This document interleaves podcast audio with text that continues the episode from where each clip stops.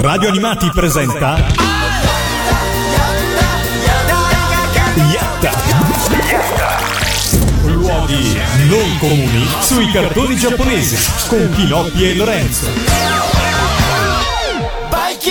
E rieccoci qua, Yatta ritorna alla grande dopo un po' di pausa dovuta alle vacanze di Natale. Ce la siamo presa comoda, no? Però lunedì scorso eravamo qua a guardare la classifica dei singoli più venduti in Giappone e dei film più visti in Giappone nel corso del 2014, quindi insomma eravamo comunque presenti. È stato un lavoraccio, ce l'abbiamo fatta, adesso rientriamo. È stato un lavoraccio anche stare in vacanza per un po' di settimane. Hai ragione, eh, Rientriamo invece alla grande con eh, la prima puntata eh, effettiva per il 2015 di Yatta. Io ovviamente ovviamente sono Chinoppi come già detto dal buon Lorenzo e ovviamente con me c'è Lorenzo, ciao Lorenzo. Buonasera, buonasera a tutti, un saluto a tutti. Allora, puntata speciale di Yatta per riprendere appunto il filo da dove eravamo rimasti, da prima, insomma, dalle vacanze natalizie. E eh, oggi abbiamo una puntata speciale dedicata ad una mostra. È iniziata infor- infatti lo scorso 11 ottobre presso la Casa dei Carraresi di Treviso, la mostra Giappone dai samurai a Mazinga e proseguirà fino al 31 maggio, quindi insomma ancora abbiamo un po' di tempo per andare a visitarla. La mostra illustra alcuni degli aspetti più affascinanti della cultura tradizionale giapponese attraverso l'esposizione esposizione di oggetti d'arte databili tra il XVII ed il XX secolo, quindi fra cui armi, armature, ceramiche, porcellane, lacche, stampe e tanto altro sino alle più recenti espressioni della cultura e delle arti come gli anime, i film e la fotografia. E appunto, quindi insomma, non a caso ne parliamo qui su Radio Animati. Oggi qua con noi in studio a parlarcene ospitiamo con piacere uno dei curatori della mostra, laureato presso l'Istituto Universitario Orientale di Napoli, poi ci racconterà anche perché, esperto ed aggiungerei anche appassionato di arte e cultura orientale. Con piacere ospitiamo oggi in studio con noi Francesco Morena. Ciao, benvenuto. Ciao e grazie. Benvenuto qua su Radio Animati e benvenuto in questa serata in cui parliamo di questa mostra che hai curato e che hai realizzato in, in, quel di Treviso. Ma prima di parlare della mostra io voglio sapere, conoscere qualcosa un po' più di te e sapere come sei arrivato a questi studi al mondo della, dell'arte e della cultura giapponese e non solo, orientale in generale. Eh, allora, mh, mm, questa mostra di Treviso è un po' il sunto anche della mia esperienza, un po' di vita e un po' di studio.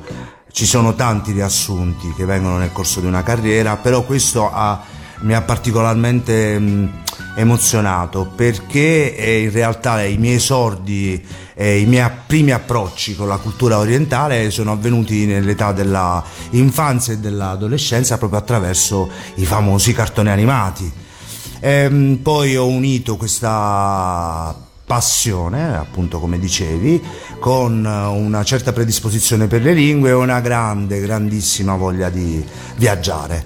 E così il posto che più sembrava adatto alle mie esigenze era l'Istituto Universitario Orientale di Napoli, che è un'università a tutti gli effetti e che eh, ha le sue basi addirittura nel Settecento, eh, perché Napoli a quel tempo accolse alcuni eh, cinesi portati da un gesuita e da lì è nata una certa cultura eh, a Napoli per l'Oriente. E lì eh, tutt'oggi è uno dei più importanti centri italiani per lo studio delle culture e delle lingue estremo orientali. E quindi il Giappone a quei tempi era il posto più ricco del mondo, io pensavo era di diventare ricchissimo oltre a tutte queste cose e quindi scelse anche il Giappone. Senti, dei cartoni animati che seguivi da piccolo, a prescindere dal tuo supereroe preferito, quali aspetti così catturavano la tua attenzione. C'erano degli aspetti proprio visivi nel cartone animato, nel tratto, nei colori, nel modo di raffigurare per- i personaggi. Che cos'è che attraeva te, bambino, nel vedere quei disegni? Se non avessi ripensato a, a, a tutti tutti questi argomenti per organizzare questa mostra, forse non ti avrei potuto dare una risposta. E invece proprio l'organizzazione della mostra mi ha portato a riflettere, nel senso che tutti noi ragazzi di adesso e bambini di allora eh, avevamo come passavamo da eh, Tom e Jerry sì. a Goldrake e quindi questo scarto con tutte le cose che noi possiamo, eh, eh, di cui possiamo dire a proposito di questo scarto di grafica, di colori, di soggetti, di tematiche, eh, di, di eroi, eh, evidentemente pote- aveva le basi per colpire profondamente un bambino.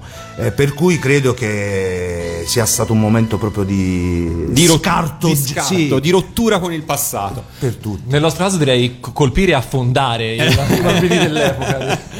Allora, visto che l'abbiamo citato, visto che Goldrake, insomma, è, è un personaggio che a tanti ha fatto questo effetto, poi c'è chi si è limitato a guardarlo in tv e rimanere un appassionato, poi chi ne ha voluto sapere di più, come nel tuo caso, e appassionarsi poi a un'intera cultura che poi ci sta alle spalle. Io direi di ascoltarcela, di iniziare con la musica in questa serata di Yatta e ascoltandoci proprio la sigla di Goldrake.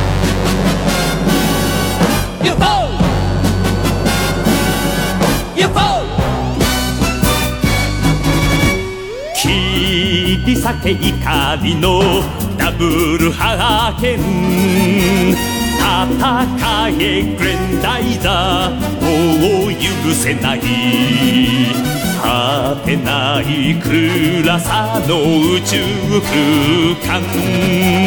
今こそグレンダイザー光を灯せ地球の緑の若葉のためにただ一輪の花のために琉球フリードは命をかける。グレンダイザーゴー宇宙の王者フレンダイザー。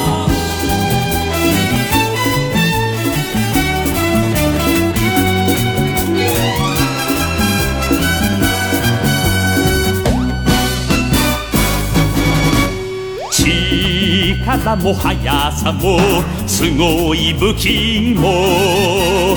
すべてはグレンダイザー平和の守り。冷たくあざける悪の代を。負けるなグレンダイザー宇宙の影に。優しい仲間の笑顔の雨にただ一言の愛のために琉球フリードは命を燃やす。軍隊だゴー宇宙の王しい仲間の笑顔のためにただ一言の愛のためにゆくフリードは命を燃やす。グレンダイザー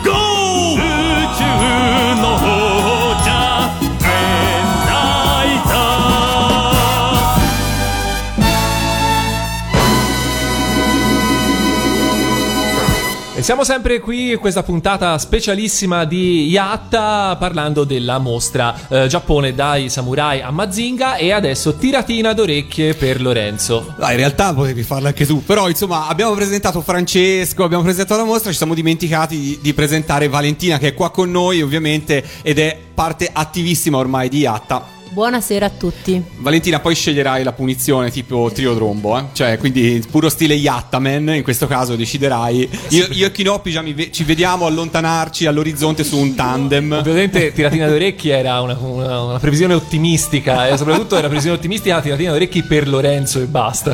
Insomma, ci prepariamo, abbiamo tutta una puntata. Ma torniamo a parlare eh, dell'argomento della puntata, torniamo a parlare di Giappone dai samurai a Mazinga. Abbiamo chiesto a Francesco, che è appunto uno dei responsabili, degli organizzatori, che ha ideato, degli ideatori di questa mostra, intanto il suo percorso di vita, diciamo, per quanto riguarda la passione che l'ha portato poi a questi studi eh, così anche particolari. Ammetto che non conoscevo questo istituto eh, di Napoli e non sapevo questa- questa- questo legame che c'era fra l'Oriente e, e Napoli in qualche modo, appunto eh, con questa colonia di cinesi in qualche modo, con questi rapporti commerciali immagino anche con la Cina all'epoca. Eh, no, soprattutto in questo caso qui era, eh, c'è stato un gesuita che Ah, è ok. un tale Matteo Ripa, il quale i gesuiti a quei, tempo- a quei tempi erano molto mm, erano dei grandi viaggiatori perché eh, viaggiavano per fare proselitismo, ma in realtà il loro scopo eh, era quello un po' di unire eh, le culture e quindi avevano una grandissima conoscenza scientifica e per questo motivo sono stati gli unici in pratica che sono riusciti a entrare nella città proibita per parlarci, per, per eh, essere eh, chiari e quindi tutti gli altri no. Quindi Matteo Ripa è tornato con alcuni eh, cinesi che aveva convertito e lì ha creato questo collegio dei cinesi che è stato un po' la base. Poi naturalmente è diventata un'istituzione e tuttora ci sono tuttora? corsi, sì, sì, sì. Insieme a Venezia, diciamo, eh, sono i due poli maggiori per questo tipo di studi in Italia. Benissimo, allora iniziamo invece ad entrarci dentro la mostra. Da, da dove partiamo intanto? Quanto tempo fa hai pensato a questa mostra? Eh, la mostra c'è stata sempre, ora non è un modo di dire nella mia testa, perché non è la prima che organizzo sul, sul Giappone, ne ho organizzata una anche molto bella e molto importante qui a Firenze nel 2012, a Palazzo Pitti, una serie di mostre. Ehm, Palazzo Pitti, per chi non lo sapesse, è un po' la reggia fiorentina, per cui è uno di quei luoghi in cui il Mazinga sarebbe stato un po' troppo. Anche perché noi qui in Italia bisogna fare dei conti con. Io ho avuto a che fare, ho dovuto fare i conti con un certo modo di pensare, anche per Casa di Carraresi eh, a Treviso, che è un posto storico bello, ma libero da qualsiasi altra implicazione. Qui non era possibile, è possibile invece a Versailles dove fanno mostre antiche con mostre di artisti contemporanei. E quindi quando mi è stato proposto dagli organizzatori della mostra, perché io in realtà sono il curatore scientifico, però c'è un'organizzazione dietro tutto ciò, di organizzare una mostra che avesse anche un appeal per persone un po' più giovani del solito pubblico, io non ho avuto dubbi, perché vi dicevo è, è un po' una sintesi della mia storia, primo. Seconda cosa, poi ancora più importante, credo per il discorso che stiamo facendo, io credo fermamente in quello che ho eh, realizzato perché ci sono queste connessioni di cui credo parleremo anche eh, stasera che mh, eh, sono chiare. La palissiane, cioè che Mazinga sia una specie di samurai eh, ce lo dice non soltanto l'armatura come lui è, è- è vestito per dire così, ma anche quel tipo di sentimenti di cui è testimone. E quindi eh, le connessioni poi devo dire anche grazie a chi mi ha aiutato come Valentina che è qui, che si è occupata eh, della parte dei manga, quindi dei fumetti giapponesi e come tutte le altre persone che mi hanno aiutato, io ho cercato di fare da tramite per far eh, venire fuori queste cose che in realtà sono, esistono. Eh, il Giappone poi è un posto particolare per questo genere di per questo ti- eh, tipo di approccio alla propria cultura. Ehm, faccio un esempio. Eh, e- e secondo me è stranissimo che qui da noi, per esempio, non si sia mai fatto, almeno a mia conoscenza, un cartone animato o una serie per ragazzi eh, che abbia come tema l'Odissea. Eppure è una storia sconvolgentemente bellissima, avventura, eh, combattimenti, fughe, amore, c'è tutto. Eppure non, esistito, non esiste, non è mai esistito a mia conoscenza un cartone animato. Invece in Giappone è così forte questo, attaccamento alla propria tradizione per cui ehm, ci sono alcuni personaggi, alcune storie tradizionali giapponesi che non hanno mai perso il loro contatto con la cultura popolare e rivivono sempre, sempre. E il loro rapporto rispetto a noi verso la loro animazione è ovviamente diverso. In un ipotetico palazzo Pitti giapponese Mazinga entrerebbe. Goldrake entrerebbe. Ma forse no, neanche Neanche lì? No, io non credo perché, sai, eh, c'è una forma d'arte giapponese che magari qualcuno di noi conosce, che è questo ukiyo-e. Eh, noi la conosciamo perché il capolavoro assoluto dell'ukiyo-e è l'onda di Okusai. E sono delle stampe tendenzialmente che hanno creato dalla fine del 600 alla metà dell'Ottocento. E i giapponesi fino a pochi anni fa mica le tenevano in considerazione perché queste stampe erano create per un, um, la borghesia, per un pubblico non elevato, l'imperatore per dirne una, o all'aristocrazia di Kyoto, non comprava di- queste stampine, Certo. diciamo, per cui era considerata arte di livello popolare. Figuriamoci Mazinga. Tutti, naturalmente, conoscono Mazinga e poi c'è il cinema ora. Naturalmente la televisione. Io ero in Giappone nel eh, fine 2013 quando usciva Capitan Harlock e Tokyo era invasa da gadget di Capitan Harlock per cui evidentemente è famosissimo. Però da qui a dirti che al Museo Nazionale di, di, di Tokyo potessero far entrare Mazinga ancora non Ancora si- non ci no. siamo, ok. Allora, visto che la mostra parla sia di Mazinga ma anche di samurai, direi di proseguire con un po' di musica e fra i samurai forse più famosi nell'animazione nostra, arrivata in Italia, insomma, dal Giappone, giusto Kinoppi? Io direi che ci sono loro. Sì, ci sono loro, tra l'altro la sigla è assolutamente bellissima. Un motivo in più per ascoltarcela. Questa è Yatta e questa è Radio Animati.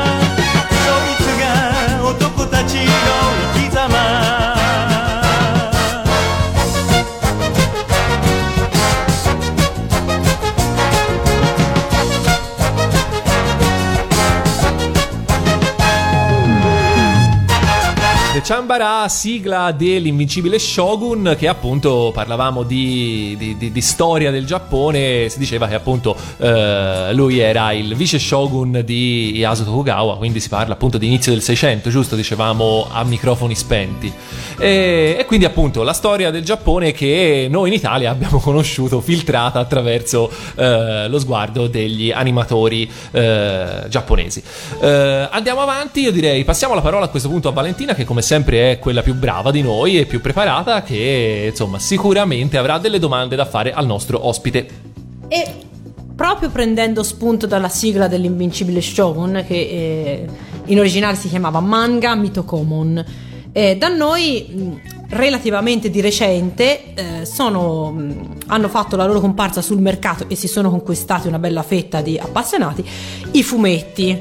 Negli anni 80 erano molto più eh, sporadici, ma diciamo da una, da una ventina d'anni a questa parte l'editoria dei manga ha preso piede in, in Italia e la mostra si occupa effettivamente anche di, di manga. Io ti chiedo, eh, quando hai organizzato la, la mostra e quindi hai scelto di inserire i manga e di inserire poi, come vedremo, anche eh, i robot, eh, pensi che eh, i, visitatori potessero conoscere già questo tipo di, di retroterra culturale, diciamo, questi legami eh, che ci sono tra manga, tra robot e eh, appunto la parte culturale che li ha ispirati in Giappone ma che qui in Italia eh, non è così, così nota. Ma spero di no, spero Ecco. che non lo conoscessero, Ecco. perché altrimenti avrei fatto una cosa, avremmo fatto una cosa inutile. Credo che per certi versi sì, chi è un grande appassionato Eh. come te, naturalmente eh, non avevo dubbi che potesse mettere insieme certe connessioni. Però eh, la mia idea, una di- delle tante, poi me ne vengono 100.000 al minuto, è quella principe e questa qui di questa volta, quella che dico ora, è che ehm, e io non sono attualmente, si sarà capito, un grande appassionato né di fumetti né di ehm, cartoni animati, Eh, per cui li ho, guard- li ho guardati e mh, letti neanche tanto, perché io poi devo confessare anche che a me la Marvel piace, eh. per cui se devo dire che c'è un- una serie che da ragazzo mi ha appassionato, non potrei dire che è una giapponese, ma sono gli X-Men.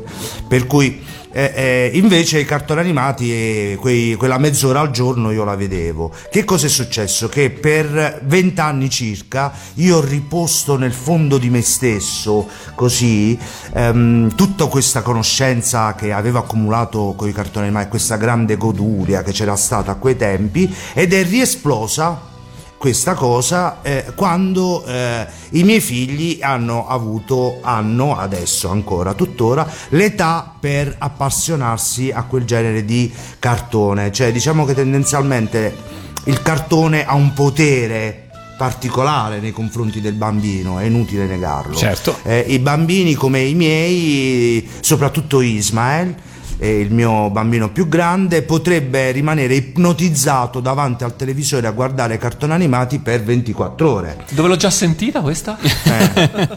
Ma A chi è successo questo? Allora, in questo caso, ehm, io che non ho la capacità di capire ehm, i, i fantagenitori oppure qualche altro cartone animato, non, cioè, non ce la faccio, è più forte di me. Non ho, però, molto in modestia, dico che non ho gli strumenti culturali per tradurre questo cartone animato che secondo me non è molto educativo, se ci deve essere qualcosa di educativo in un cartone animato.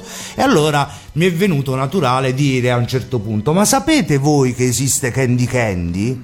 Sapete voi che esiste Goldrake? Sapete che è così. Non dico che io mi sono seduto tutte le sere a gu- riguardare quei cartoni, però è venuto fuori questa conoscenza e anche per i miei figli io sono diventato eh, un emblema di sapere per loro. Ok. Per cui mi serve un cartone animato, posso chiedere a papà. Ok, senti, toglimi una curiosità, com'è stato mostrare delle serie che hai citato che ormai hanno eh, 30 anni e più a dei bambini, dei ragazzi che sicuramente insomma sono di un'altra generazione e che sono abituati anche visivamente ad avere un impatto con grafiche di cartoni animati, di videogiochi, di fumetti nettamente superiore a quei cartoni animati. Sono riusciti ad andare oltre forse questo impatto e farsi trascinare dalla trama che in realtà forse è molto superiore rispetto a quello che viene proposto oggi? È proprio quella la differenza che c'è, è sostanziale.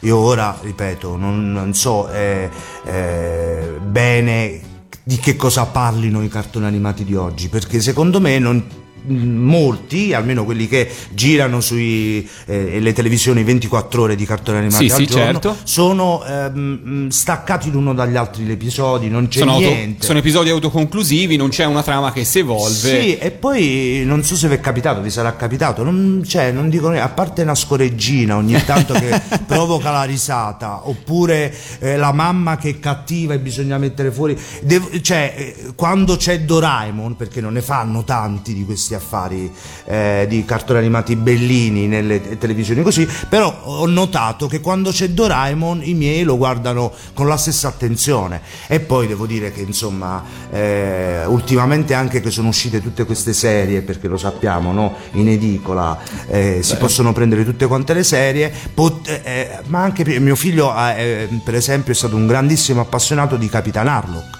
perché io lo ero fra i miei eroi preferiti si può cominciare a parlare di eroi Certo. a questo punto tra i miei eroi preferiti c'era Capitan Harlock e quindi è da tanto ormai che lui ha cominciato a vederlo e conosce i vari episodi, sa che a quel punto lì succede questa cosa, sa che a quell'altro punto succede un'altra cosa, per cui è evidente che è questa storia che è magica rispetto a queste altre cose, eh. Eh, io credo. Io sono assolutamente d'accordo. Mi trovi assolutamente d'accordo. L'abbiamo citato Doraemon, ascoltiamocela con la sigla giapponese che conosciamo anche da noi perché è stata riadattata in italiano.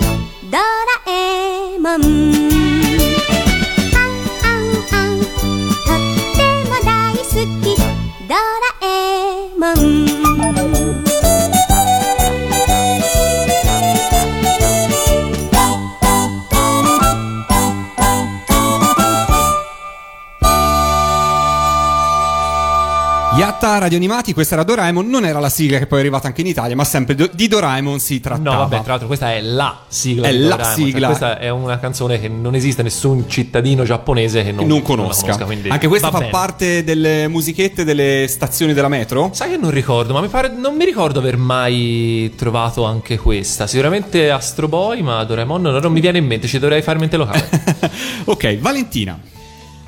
E prendendo spunto dalla sigla di Doraemon, io eh, chiederò a Francesco una cosa. Sono andata a visitare la mostra e mi ha molto colpito eh, l'allestimento di una sala in cui era ricostruita perfettamente la stanza della cerimonia del tè, quindi con tut- eh, tutto il- la- l'apparato necessario e al centro della sala c'era eh, una piccola immagine di Doraemon. E questo mi ha fatto, infatti mi ha fatto molto piacere perché l'ho trovato molto, molto appropriato perché penso Doraemon fosse un personaggio comunque molto più profondo, molto più diciamo legato a- a- alla parte zen se vogliamo della cultura giapponese. E, e però mi ha fatto anche ehm, sorgere una domanda.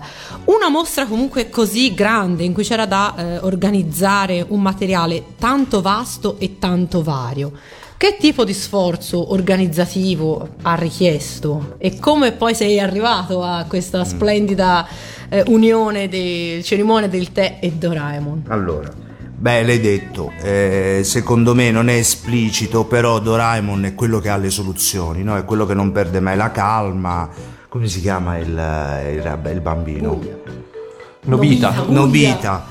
Eh, Nobita le combina di tutti i colori, però c'è sempre Doraemon che tira fuori dalla sua sacca come una specie di eta beta la soluzione eh, per risolvere tutto eh, con calma, diciamo. Questa è stata l'idea, è una, la cerimonia del tè è, è, diciamo che l'espressione artistica e culturale ehm, che più ha a che vedere con la cultura zen e quindi eh, lo, zen è una cosa che non si può spiegare a parole perché chi dice che può spiegarla vuol dire che non ha capito, è intrinseco proprio nella definizione di, di zen la non spiegabilità di, di questo fenomeno. Per cui devo dire che è stata come una specie di illuminazione zen mettere Doraemon nella sala ed anche perché poi eh, è uno di quei cartoni animati in cui è molto presente la casa tradizionale giapponese, sempre, quando mangiano, quando fanno ehm, colazione, quando lui va a, a studiare, c'è proprio la casa e diciamo che la casa tradizionale giapponese sul pavimento ha i tatami, per cui eh, la, la stanzina che abbiamo ricostruito è così. Eh, per fare una mostra del genere bisogna essere un po' Superman. Credere eh, l'organizzazione è grande perché è una mostra eh, che mh, porta insieme antico e eh, contemporaneo, diciamo, eh, gli oggetti, alcuni dei quali sono eh, piuttosto preziosi, diciamo, anzi, molti sono eh, preziosi, provengono da musei italiani piuttosto importanti e da molti collezionisti privati. Questa è una cosa piuttosto eh, bella e di cui sono particolarmente contento perché Ehm, perché quando mi è stato chiesto di organizzare la mostra mi è stato detto che i tempi sono quelli che sono, è iniziata una specie di ehm, recensione sull'attuale stato sociale dell'Italia, per cui ma è una cosa normale, oltretutto bisogna anche ricordare che l'organizzatore di questa mostra è un cittadino privato. Non è un'istituzione, è un uomo che crede nella cultura come imprese, ce ne fossero. come Eh beh, insomma, una bella rarità. appunto. Per cui eh, eh, giustamente eh, si deve avere a che fare con i conti, eh, portare tutto quanto e- e- e chiaramente verso il successo della mostra. E quindi io ho pensato che in Italia c'è un grande patrimonio da scoprire, ho, ho coinvolto dei musei molto importanti, alcuni dei quali sono stati molto generosi di arte orientale qui eh, in Italia e poi ho scoperto, già io ne avevo una buona fetta di collezionisti di arte antica eh, tra le mie conoscenze che hanno prestato anche dei capolavori e invece è stata l'occasione giusta per addentrarmi in questo mondo del collezionismo ehm, di feticci della cultura popolare giapponese. E in particolare chi andrà alla mostra potrà godere ehm, di una serie notevole, poi io ho imparato a apprezzarla e a vederli, di eh, chiamiamoli giocattoli eh, super robots, come dicono, eh, eh, di questi giocattoli ehm, che datati tra il 72 e l'84, perché poi ho imparato che nell'84 in pratica muore la- finisce la storia del giocattolo giapponese ispirato ai cartoni animati e quindi mh, c'è tutto un po' la crema di questa, dal 72 all'84. Chi andrà in mostra li vedrà, poi c'è un catalogo che accompagna e per alcune schede anche io stesso ho imparato che eh, per alcuni degli oggetti in mostra si tratta di un esemplare unico al mondo, per esempio. O comunque prodotti molto molto rari, difficile- di difficile reperibilità, insomma. Il Poi- giocattolo nelle mani del bambino di Eh, solito fa una Purtroppo fine. è un po' come il disco di Silvia, trovarlo mint è sempre difficile. Esatto. È per questo che ho amici che ora hanno figli e hanno comprato delle vetrine antiproiettili Eh. giocattoli. Non sto scherzando. È vero, è vero. Beh sì, Ma in realtà è, è- è così. eh. Ehm, io ho imparato a, a valutare questi oggetti dal punto di vista proprio eh, economico ed hanno eh, valori per me eh, impensabili fino a qualche tempo fa, ma è, è comprensibile. Il collezionismo è una malattia. no? Eh, eh, guarda, sfondi tante porte malattia. aperte da queste parti, anche se non di giocattoli nel mio specifico, però insomma, come puoi vedere alle mie Eh, spalle, certo. dischi e quant'altro, ne abbiamo tanti. Continuiamo con un po' di musica, poi continuiamo a parlare di questa bellissima mostra Giappone dai samurai a Mazinga. Questa è Radio Animati e direi che l'abbiamo citato prima, così fra le righe, l'abbiamo citato più volte. Abbiamo detto che hai trovato Tokyo invasa dalla sua immagine abbastanza recentemente. Lui è il grande Capitan Harlock.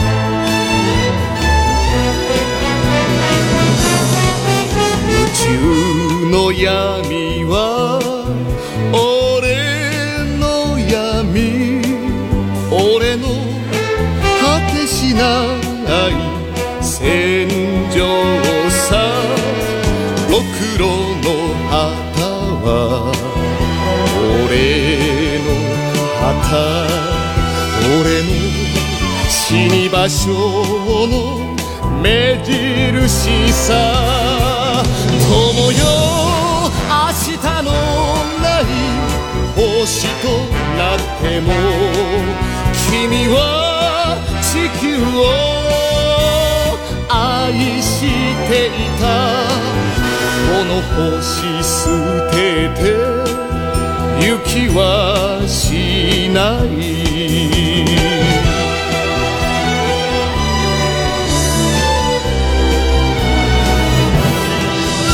の風は俺の風俺の果てしないさすらいさ空行く船は俺の船俺の囚われぬ魂さ友よ。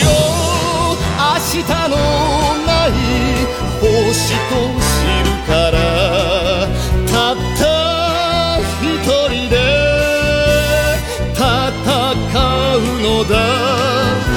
命を捨てて俺は生きる。命を捨てて俺は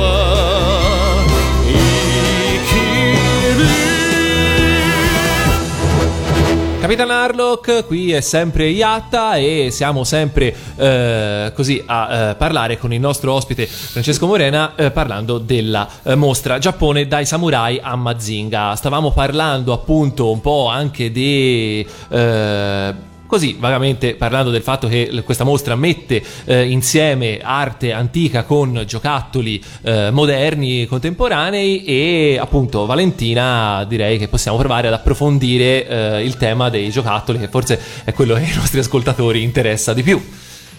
Esatto, e quindi io voglio sapere da Francesco, e penso lo vorranno sapere anche tutti gli ascoltatori, come, hai, eh, come sei entrato in contatto con i collezionisti di giocattoli e è stato difficile convincerli a, a mettere diciamo, in condivisione il loro tesoro perché noi sappiamo che molti collezionisti sono gelosi de- delle lo- dei loro tesori e in questo caso ne hanno ben ragione proprio perché molti di quei pezzi che sono esposti in mostra sono pezzi rarissimi se non unici addirittura A- al pari di tante altre cose storiche che probabilmente Sì. hanno ancora più valore da un punto di vista storico, ma non solo. Però capisco il collezionista in questo caso. No, ovviamente. no, no, infatti volevo anche, grazie per questa... eh, la mostra è una mostra sul Giappone eh, e la sua cultura, per cui eh, ci sono eh, stampe bellissime del Settecento, ci sono ceramiche eh, per la cerimonia del tè antiche, ci- c'è tutta una collezione di bambole della fine dell'Ottocento eh, che io ho letteralmente scovato a Padova in un museo antropologico portato lì dal conte De Bardi che è stato un grande viaggiatore che è arrivato in, in Giappone nel 1880 aveva tanta disponibilità di denari e ha comprato una quantità incredibile di oggetti. Una parte molto importante di questi oggetti costituisce ora il Museo di Arte Orientale di Venezia che è stupendo per le vicissitudini della storia, un'altra parte è finita nel museo di Padova e nessuno l'ha mai presa in considerazione ed è un autentico tesoro perché ci sono queste bambole che poi in realtà sono anche giocattoli a tutti gli effetti. Eh, collezionisti di giocattoli di tanti Esatto. Anni e fa. quindi per questo poi ci sono dipinti giapponisti, cioè di artisti italiani che hanno preso ispirazione del Giappone e hanno una, una spada, cioè questa è un po' esula dall'arco cronologico, però c'è una lama preziosissima del 1320 che è strepitosa, ci sono delle armature antiche, cioè è, è vero che eh, è- è- la mostra si chiama dei samurai a Mazinga, ma Mazinga non è più importante dei samurai. Certamente. No, no, certamente, chiaro. certamente Però no. ecco, la mia Vabbè, domanda a noi ci è questa, cioè chi possiede una stampa di Okusai è consapevole eh, di avere eh, diciamo eh, un oggetto che fa parte dell'arte tra virgolette seria Mm. chiamiamolo così Ehm, chi possiede magari Lo sa, lo sa, lo sa. ecco lo sa Come no? Certo. lo Dovresti- sa ed è pronto quindi a No, cioè lo sa eh, perché lo sa perché se le fa assicurare per quello che sono, quindi si sa che lo sanno. D'altra parte, eh, in, in linea generale, eh, si può dire che esistono due tipologie di collezionisti. Una che non piace a nessuno e non dovrebbe piacere neanche a se stesso, ovvero quella che si tiene le cose per se stesso e basta. Cioè è il Francesco I dei Medici, il, ehm, per dirne una, il, eh, il Granduca mm, alchimista aveva nel suo studiolo una collezione di bronzetti eh, straordinari, rinascimentali, una grandissima collezione eh, di ehm, cammei che eh, se- ne godeva a pie- eh, lo stanzino eh, lì a Palazzo Vecchio è una stanzina piccolissima con delle armadi dove ne godeva per se stesso nel buio con la candela a vedere ma il suo grande privilegio era quando poteva mostrare queste cose a pochi intimi non a tanti ma poterne godere con gli altri anche per fare un po' lo sbruffone Certo. per cui tendenzialmente eh, diciamo che eh, i collezionisti di giocattoli che hanno prestato per la mostra di Treviso ehm, una volta firmati le, le assicurazioni non potevano che essere strafelici di prestare queste cose perché perché ehm, non è che capiti tanto eh, eh, così frequentemente di poter avere in una mostra di tale portata i propri oggetti. È vero che io tra virgolette, l'organizzazione organizza la mostra e deve metterci degli oggetti, ma tutti i partecipanti a questa mia mostra, a questa nostra mostra, erano tutti onoratissimi, Certo. anche soltanto per poter vedere poi questo catalogo eh, con i lo- propri oggetti. Eh, infatti, diciamo, allora in radio ovviamente si mostra male, ma qua davanti abbiamo il catalogo della mostra che è bellissimo, e con delle foto, tutto il materiale presente alla mostra, con delle foto spettacolari su tutto quello che la mostra offre e, e che ovviamente è possibile visitare, però è stato realizzato direi con, con grande cura sia per la parte delle stampe, sia per la parte delle statue, sia per la parte delle armature e ovviamente credo che segua un ordine più o meno cronologico all'interno del catalogo, comunque Eh, no, in realtà c'è una, il portfolio, quello centrale con le immagini belle, diciamo, molto grandi, è stato scelto così per una questione estetica. Ok. C'è invece la parte eh, finale tecnica con tutte le schede, le misure, gli oggetti che segue invece il percorso della mostra.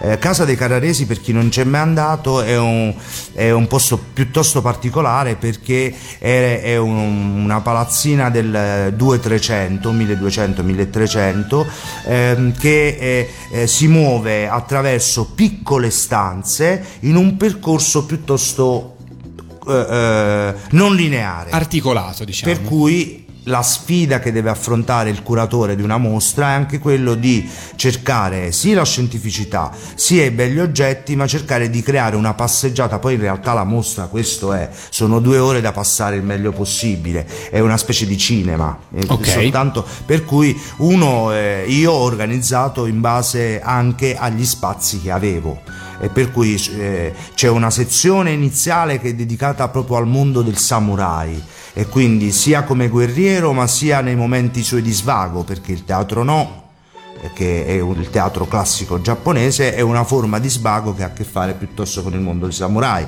così come la cerimonia del tè così come la calligrafia.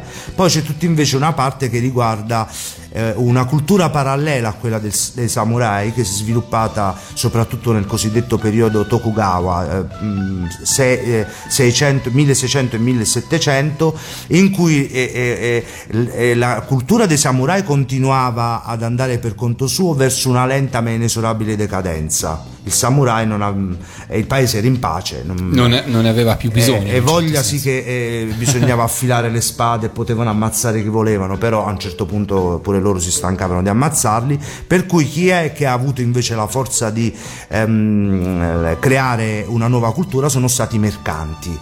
E I mercanti hanno cominciato a diventare più ricchi dei samurai perché i samurai non guadagnavano e chiedevano prestiti ai eh, mercanti, loro si sono arricchiti e chiaramente hanno voluto anche loro godere della vita. Ed è nata per esempio così il teatro kabuki, è nata la stampa d'autore, è, è nata il fenomeno delle- dei quartieri a luci rosse eh, di, di tutte le maggiori città in cui eh, vivevano queste donne bellissime che poi erano delle specie di eroine eh, della città. E quindi nella seconda parte della mostra si parla piuttosto di questo aspetto parallelo a quello del samurai. Nella parte finale invece c'è più ehm, un po' come il Giappone è entrato a contatto con la cultura italiana diciamo nel passato il tutto tutte queste sale tutte queste eh, ehm, sezioni eh, farcite arricchite eh, eh, da inserti di contemporaneo i cosiddetti giocattoli. Abbiamo citato prima Doraemon eh, nella sezione della mostra dedicata alla cerimonia del tè, per cui appunto i riferimenti sono in- sparsi per la Sì. mostra, Bo- bisogna saperli cogliere nel percorso della mostra stessa.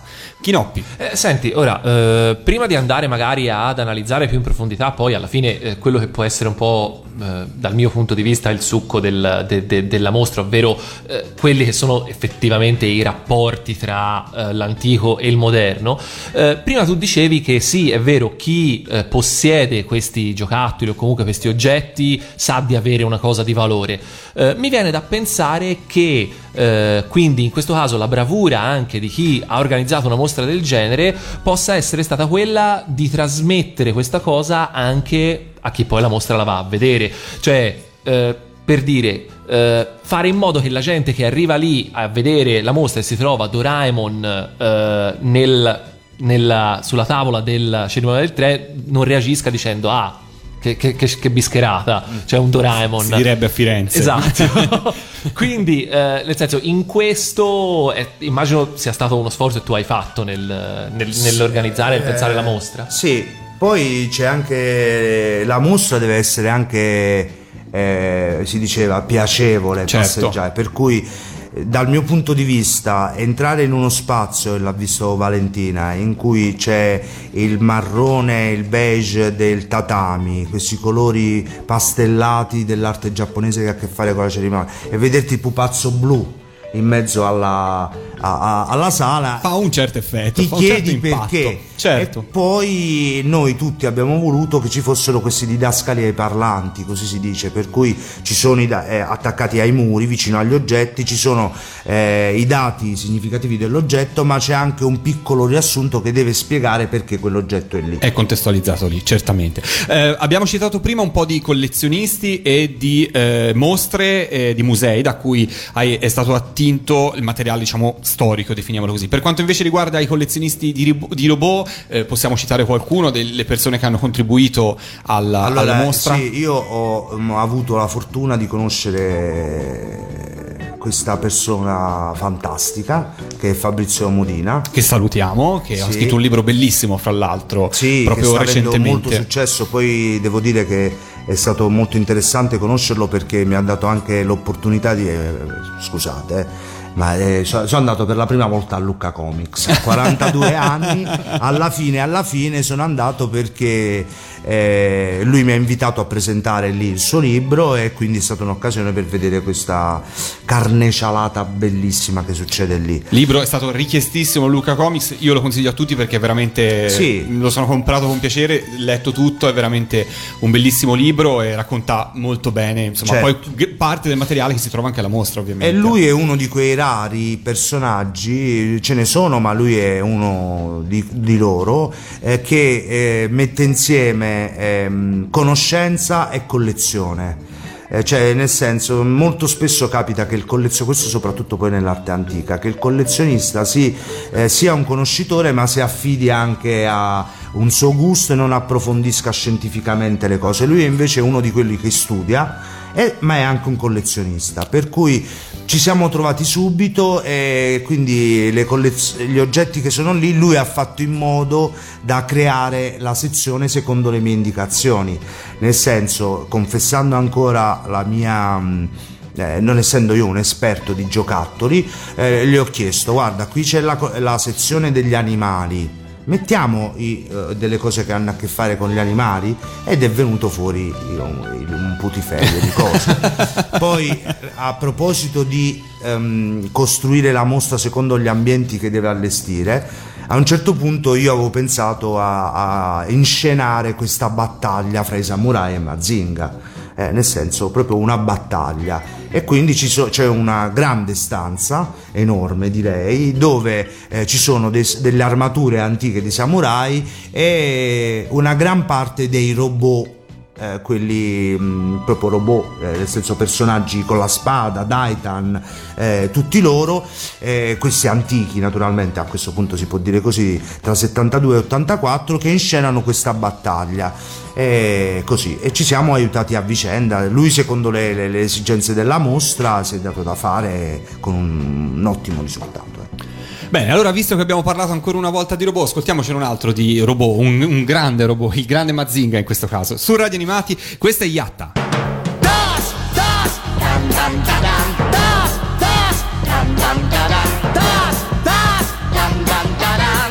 スクランブル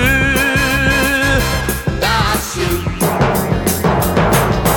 ュ俺は涙を流さないダラッダ ロボットだからマシンだから。ダラッダだけどわかるぜ。燃える友情。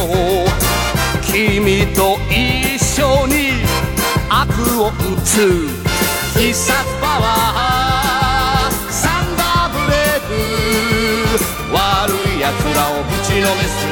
グレート台風ぶぜ。俺はグレート。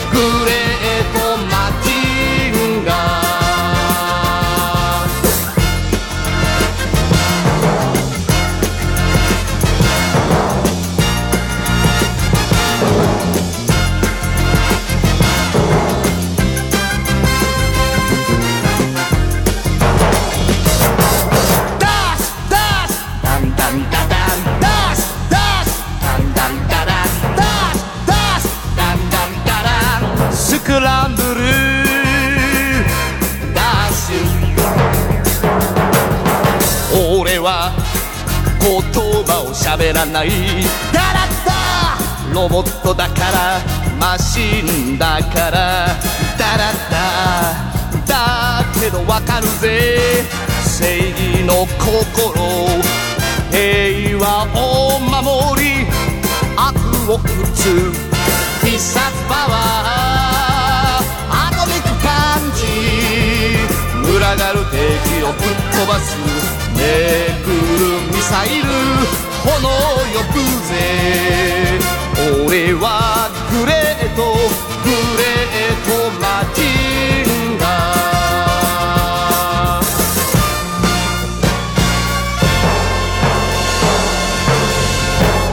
Iatta Radio Animati, sono Lorenzo, qua con me c'è Chinoppi, Valentina e Francesco Morena, eh, curatore, uno dei curatori e dei responsabili della mostra da Gia- Giapponi, Giappone dal samurai a Mazinga. Fi- Giapponi, fino al 31 maggio a Treviso, alla casa dei Carraresi. Ehm, Bravo Lorenzo. Abbiamo parlato, appunto, raccontato e Francesco è stato molto bravo perché descrivere una mostra non è semplice, ovviamente bisogna visitarla per poterla appunto apprezzare, però A proposito, quando ci andiamo? eh, dobbiamo metterci in macchina e andare. Abbiamo ancora un po' di tempo, treno. però dobbiamo. C'è C'è pure il un treno treno. comodissimo. Da Firenze, ottimo a sapersi.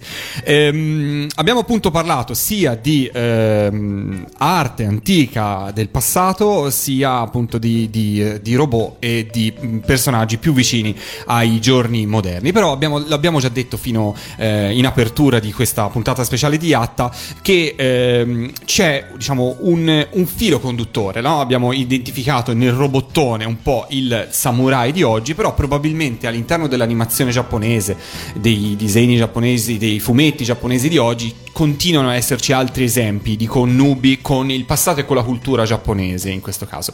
Ci sono state delle cose che hai scoperto nell'organizzare questa mostra, delle rappresentazioni moderne di questa cultura giapponese del passato, della tradizione giapponese che non sapevi fossero state trasposte in animazione o in fumetti o quant'altro? Eh, certo che non ne sapevo tante. Grazie anche poi a Valentina che mi ha aiutato nella sezione quella sui fumetti e nel suo saggio si, si legge che ci sono tante connessioni, alcune più palesi. Alcune invece riguardano alcuni personaggi. Io, per esempio, non ricordavo, mi ricordavo delle curve di Lamu, ma non mi ricordavo che il padre, giusto? Sì. Il padre è il capo degli Oni, se non mi sbaglio. Eh, sì, esatto. E gli Oni sono dei personaggi della cultura tradizionale giapponese, questa per dirne una. Eh, oppure eh, ora eh, i, i samurai nei fumetti ne ritornano tantissimi e quindi Miyamoto Musashi c'è in tutte le salse, in tutti i fumetti che noi vogliamo.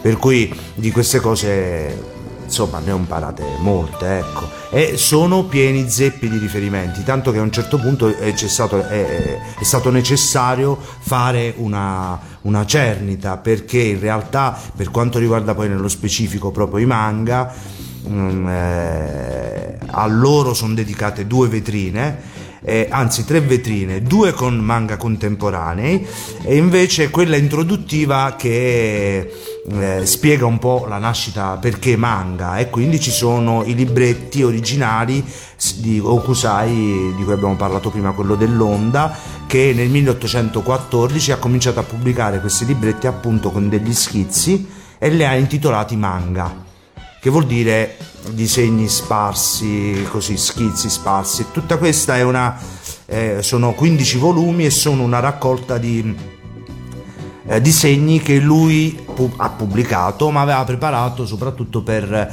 i giovani che volevano cimentarsi con l'arte del disegno, se disegno si, si può dire eh, la pittura giapponese. E per cui nasce di lì, naturalmente poi eh, il termine. Poi i giapponesi hanno sempre avuto una predilezione per il disegno, per la grafica.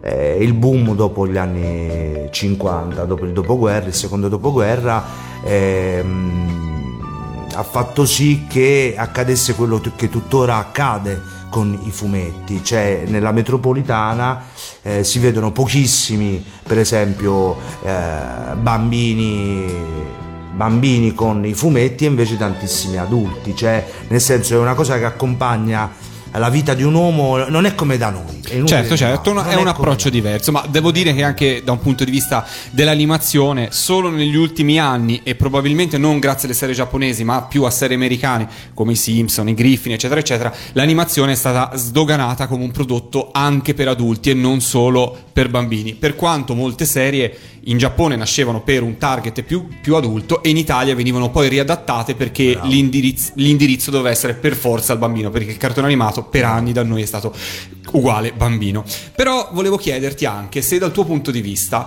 mh, il legame che c'è indubbio fra l'Italia e il Giappone legato alle serie, ora è vero che a tutt'oggi credo che l'Italia resti il paese in cui più serie di animazione sono state importate dal Giappone, probabilmente perché il nostro sistema radiotelevisivo aveva bisogno di riempire anche tante ore di palinsesto e tantissimi canali televisivi. Ma secondo te la cultura giapponese, l'arte giapponese, quello che i cartoni in un certo senso hanno portato e anche quello che è stata poi la scia di questo mondo, perché oggi tu in qualche modo me l'hai detto fin dall'inizio, sono rimasto colpito dai colori, l'immagine di Godric e da lì ho sviluppato mia- il mio studio, il mio interesse, eccetera, eccetera. Oggi io penso a manifestazioni come Lucca Comics e a quante persone si sono avvicinate al giapponese, studiano giapponese, vanno in Giappone, sì, magari anche a comprare il giocattolo o il pezzo da collezione, però si appassionano veramente a questa cultura, a questa popolazione eh, così distante da noi per certi aspetti, per tanti aspetti. Torno alla mia domanda, secondo te al di là dell'importazione di tante serie d'animazione, ci sono degli aspetti che- della cultura giapponese, della storia del Giappone che in qualche modo l'Italia l'avvicinano in qualche modo, che ci accomunano. Che cos'è che ha fatto scattare questa scintilla? Solo Goldrick, solo Sailor Moon, solo Naruto, solo queste, queste serie d'animazione o c'è qualche altra cosa che ha permesso questa alchimia? Ora diciamo che il Giappone è un paese piuttosto affascinante, nel senso è, è- è- chi va in Giappone eh, eh, non ci passa, nel senso eh, chi va in Australia si ferma magari a Mumbai in India per fare scalo e dice io sono stato in India perché vado in Australia. In Giappone ci vai e basta. È un paese che, oltre il quale non c'è nulla in pratica e quindi è un paese piuttosto particolare tanto che nel passato allora diciamo eh, prendiamola alla larga faccio un po' di elargisco sapienza. Stasera e dico e dico che per esempio la- le, le notizie che noi avevamo sul Giappone la prima che è rimasta quella per 250 anni erano quelle che ha riportato Marco Polo.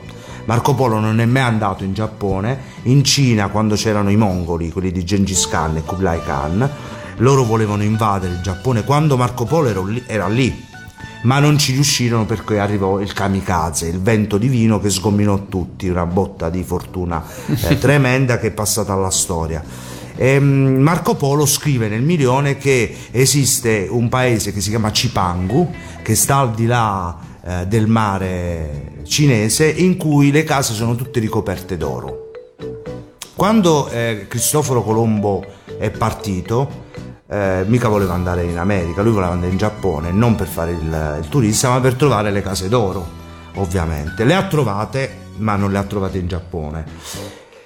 Per cui 1492 nel- il Giappone è stato in realtà scoperto dagli europei soltanto nel 1543, dopo l'America.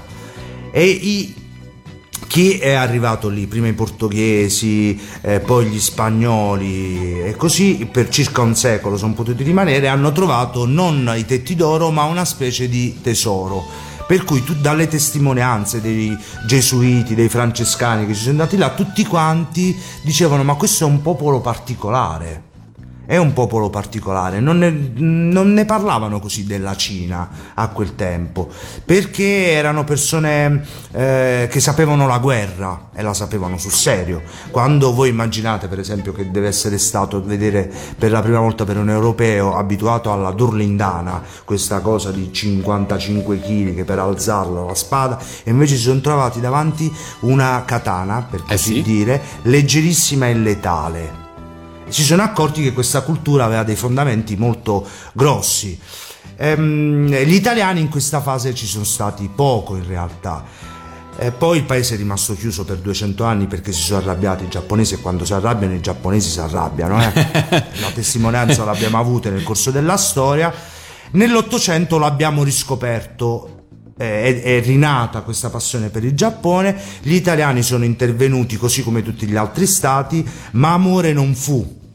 Per cui io riterrei, ritornando alla tua domanda, che ehm, eh, credo che ne parli nel libro Fabrizio Modina o eh, quando eh, mh, eh, l- racconta a proposito di quella scelta che fece la direttrice della RAI nel prendere tutti questi cartoni animati perché fu molto criticata nel 77-78 però fu un'esplosione perché rompeva come abbiamo detto prima drasticamente con tutto il resto e negli Stati Uniti vedo che non sarebbe potuto accadere perché la loro mh, tradizione di Era- fumetti è alta È alta, sì, sì, certo, esatto. L'Italia insieme alla Francia, in qualche modo, poi attraverso la Francia sdoganarono proprio eh, Goldrake, che poi tutti sappiamo perché si chiama Atlas UFO Robot, eh, da noi, ehm, e per questo poi è, arrivato da- è arrivata anche da noi. E proprio su quest'ultima parte che hai raccontato, quindi intorno all'Ottocento, all'interno della mostra, quali reperti raccontano un po' questa parte di storia che hai. Quella ottocentesca. Quella ottocentesca che hai appena descritto. C'è eh, questa collezione di Padova di cui dicevo che è il Conte de Bardi e poi nel mio peregrinare tra musei in precedenza ma anche poi in occasione della mostra per contenere i soldi perché poi eh, i costi perché poi succede anche così alla richiesta cerchiamo di rimanere in zona per Eh, certo. trovare le cose è normale e io ho visitato per l'ennesima volta il castello di Miramare a Trieste, che è un posto eh, di un fascino incredibile, dove ho trovato degli oggetti straordinari, mai visti da nessuno perché non era capitata l'occasione, loro l'hanno prestati molto volentieri e raccontano una storia di ehm, collezionismo, allestimento di interni. Miramare è stato costruito nel 1850 e qualcosa, in cui il Giappone c'era. Ed è lì che si racconta un po' questa, attraverso questi eh, oggetti, per dire il Museo Chiossone, che è molto famoso in Italia, a Genova, per l'arte giapponese, eh, il, suo, il signor Chiossone fu chiamato dall'imperatore per fare il direttore della zecca in Giappone. Si è innamorato, sì, de- del, del Giappone, ha sposato una donna giapponese, ha messo insieme una collezione straordinaria e fortunatamente ce l'abbiamo in Italia. Bella fortuna. Ascoltiamoci ancora un po' di musica. Abbiamo citato i ninja. Ascoltiamoci un Ninja Boy. Kinoppi, che ne dici? Ascoltiamocelo. Ascoltiamocelo. Questa è Radio Animati, questa è Yatta e continuiamo a parlare di Giappone.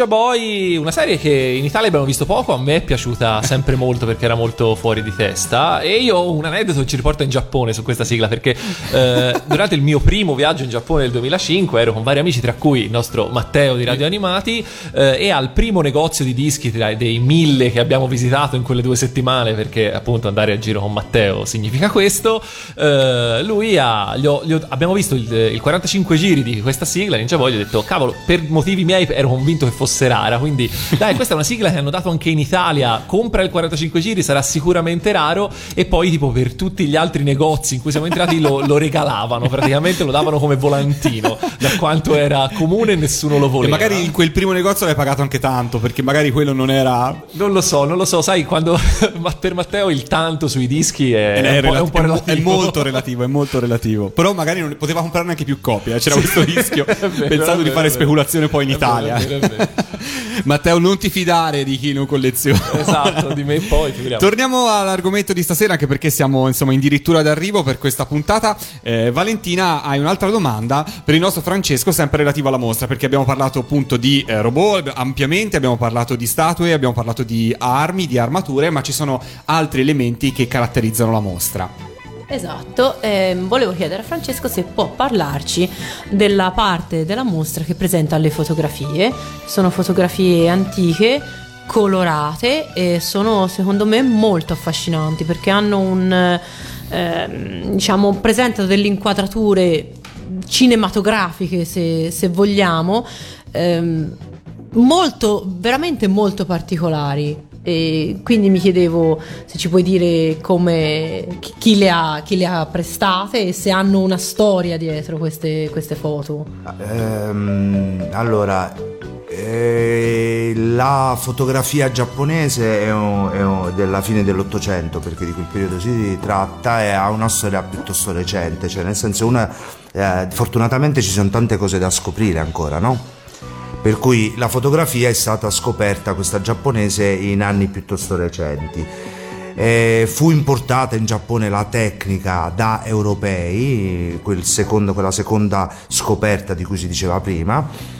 E I giapponesi poi come è loro abitudine l'hanno fatto per tutto il corso della loro storia e continuano a farlo anche oggi, assimilano, eh, rielaborano e in molti casi riescono a fare anche meglio di quelli che hanno avuto l'idea originaria o, o quantomeno riescono a infondere in- nelle loro cose, pur se eh, eh, ispirate da altri, quel tocco di giapponesità.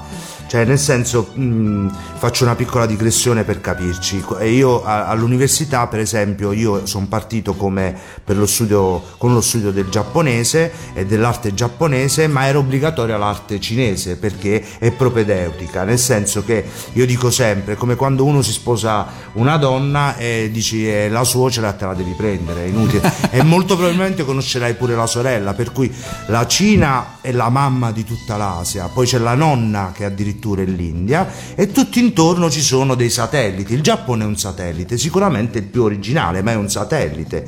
C'è sempre in mostra, per esempio, c'è una sezione abbastanza ricca che riguarda l'influenza della Cina. Eh, tutto viene dalla la scrittura, il buddismo, ehm, eh, moltissime forme della la pittura. E poi però i giapponesi quando mettiamo dav- ci mettiamo davanti a due oggetti, uno cinese e uno giapponese, chi ha un minimo di dimestichezza dice no, questo è giapponese e questo è cinese. Per cui anche per quanto riguarda la fotografia, loro sono riusciti in un batter d'occhio a eh, trasformare questo agente esterno in una tecnica loro. E che cosa hanno fatto? Hanno messo insieme eh, la struttura tecnica della fotografia occidentale con la propria cultura figurativa. Per cui eh, in queste fotografie dell'Ottocento si vede proprio che il taglio fotografico è quello che ha ispirato anche le stampe di cui si diceva prima. Cioè si vede proprio eh, eh, le donne più belle del Giappone sono quelle che ha raffigurato un tale Utamaro eh, che ha fatto queste donne con degli ovali perfetti e con dei colli sinuosi. Alla Modigli- Modigliani ha visto le stampe giapponesi eh, Certo. risaputo Quando, un po' l'arte africana ma anche le, le stampe giapponesi. Per cui eh, eh, queste le stampe dell'ukiyo-e della pittura del mondo fluttuante hanno ispirato anche i tagli della fotografia.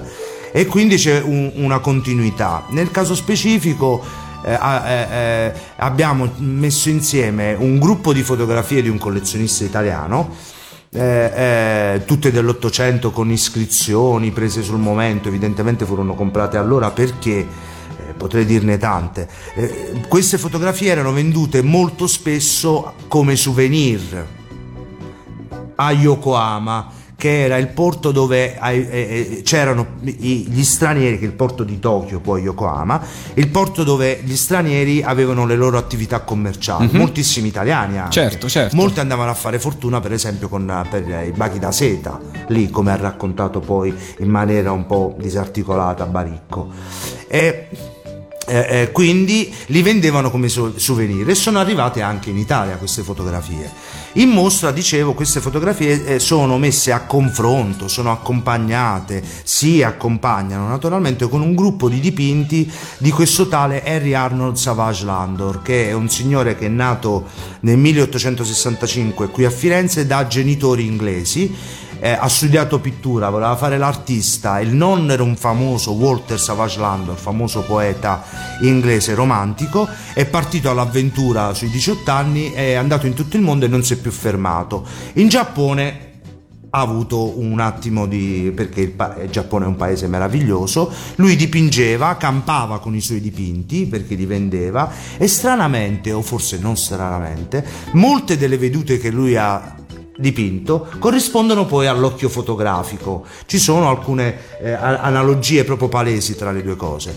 Per cui è anche l'occasione per scoprire eh, in questa sezione che riguarda le fotografie un artista e un uomo di cui poco si conosce ma che è stato un bravissimo pittore e poi un uomo dai- di grandissime avventure. Ecco Quindi insomma una, una bella sezione con bellissimi racconti anche da- su, su questa parte. Prima mentre mi parlavi delle differenze fra eh, diciamo l'arte giapponese con le altre arti asiatiche in qualche modo potremmo definirle. Ripensavo ad una puntata di Yatta di un po' di tempo fa dove abbiamo Ma guarda. ma guarda dove abbiamo parlato della serie Bam il mostro umano.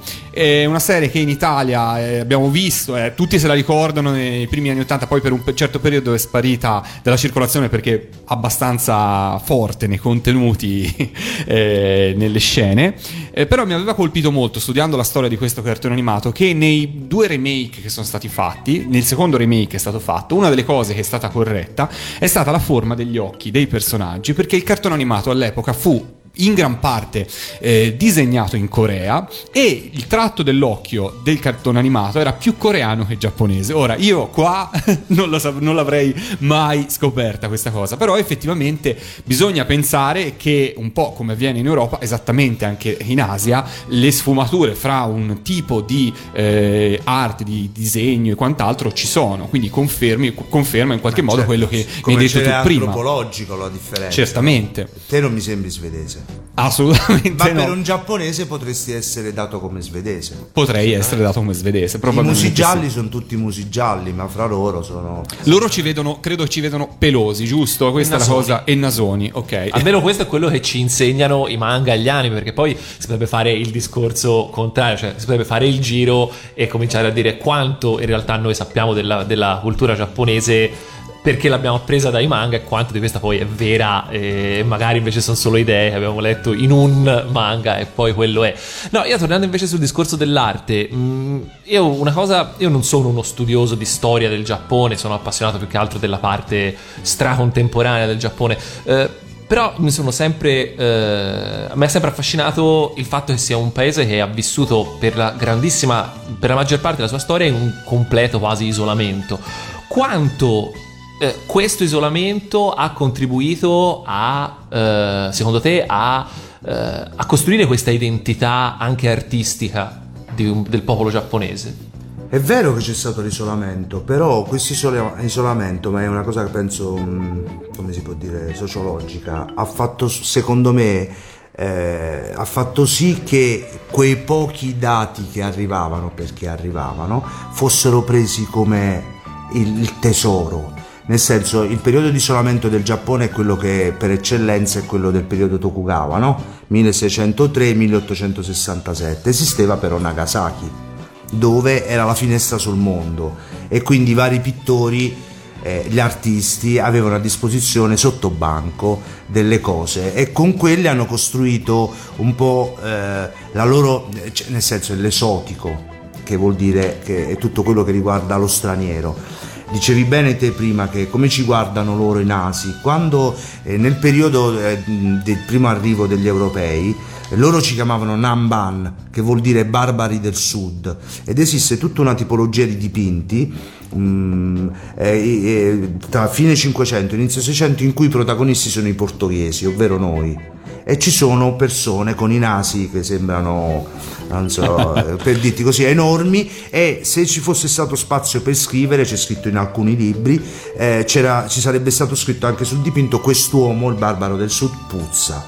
Perché tu ti immagina eh, arriva la caracca olandese dopo sei mesi di viaggio per mare scendevano queste persone in un paese che il Giappone è vero che l'acqua è sporca quella dove ci si buttano tutti a fare però è un modo per lavarsi anche Certo. quello arriva questo personaggio eh, piuttosto strano che mangia carne di, di- di animali e loro non ne mangiavano insomma una cosa particolare Poi tenendo conto che l'Arbre Magique non l'avevano ancora inventato. Nonostante il viaggio, il lungo viaggio. Bene, io direi che siamo arrivati al momento dei saluti e dei ringraziamenti. Ricordo nuovamente che fino al 31 di maggio avete possibilità di andare a visitare presso la casa dei Carraresi in quelli Treviso, Giappone dai samurai a Mazinga. Eh, che cosa è? Ve l'abbiamo raccontato ehm, abbastanza dettagliatamente questa sera. Esiste comunque un sito che troverete linkato sulla nostra pagina di Facebook se non lo volete cercare su Facebook, eh, dove potrete avere ulteriori informazioni, anche pratiche come l'orario, eccetera, eccetera. E direi di ringraziare, ringraziare Valentina prima di tutto perché l'abbiamo, salut- l'abbiamo salutata in ritardo, quindi dobbiamo Grazie recuperare assolutamente, assolutamente. E poi ringraziare anche ovviamente Francesco per essere stato qua. Ti abbiamo fatto parlare un po' di storia di, di- di tutto, abbiamo parlato stasera, però d'altra parte la mostra che hai organizzato e che hai così. curato è così. è così grazie a voi Chinoppi. Lorenzo, eh, ci diamo l'appuntamento alla prossima settimana. Prossima direi. settimana torneremo nella formula classica di Yatta, torneremo a parlare di cartoni animati, non vi sveliamo per adesso l'argomento della prossima puntata, oppure sì, lo vogliamo No, già no, fare? no, teniamoli un po' sulle spine. più- più vago, va sì, bene, sì, va più bene. maligno. Più maligno, più maligno. Allora, visto che appunto è parte del titolo stesso della mostra, io direi di salutarci con Mazinga Z. Ebbene sì, noi siamo appuntamento appunto alla prossima settimana. Un saluto da Chinoppi. Un saluto da Lorenzo, E un saluto da Valentina. a presto. Ciao, ciao. ciao. ciao.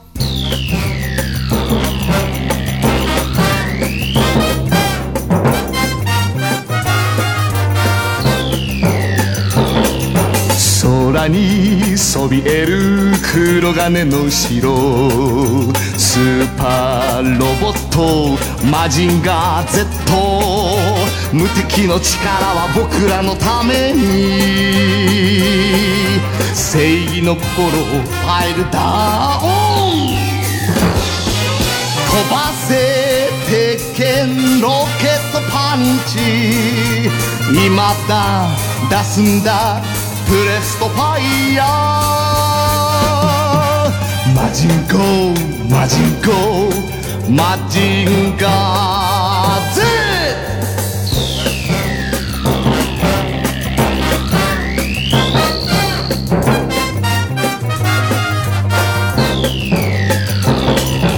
山を砕く黒金の城。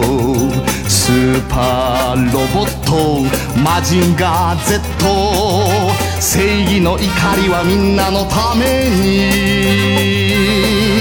平和の祈りをファイルダウン発射命中ミサイルパンチ。今だ出すんだ。ルストハリケーン。マジンコマジンコマジンガー。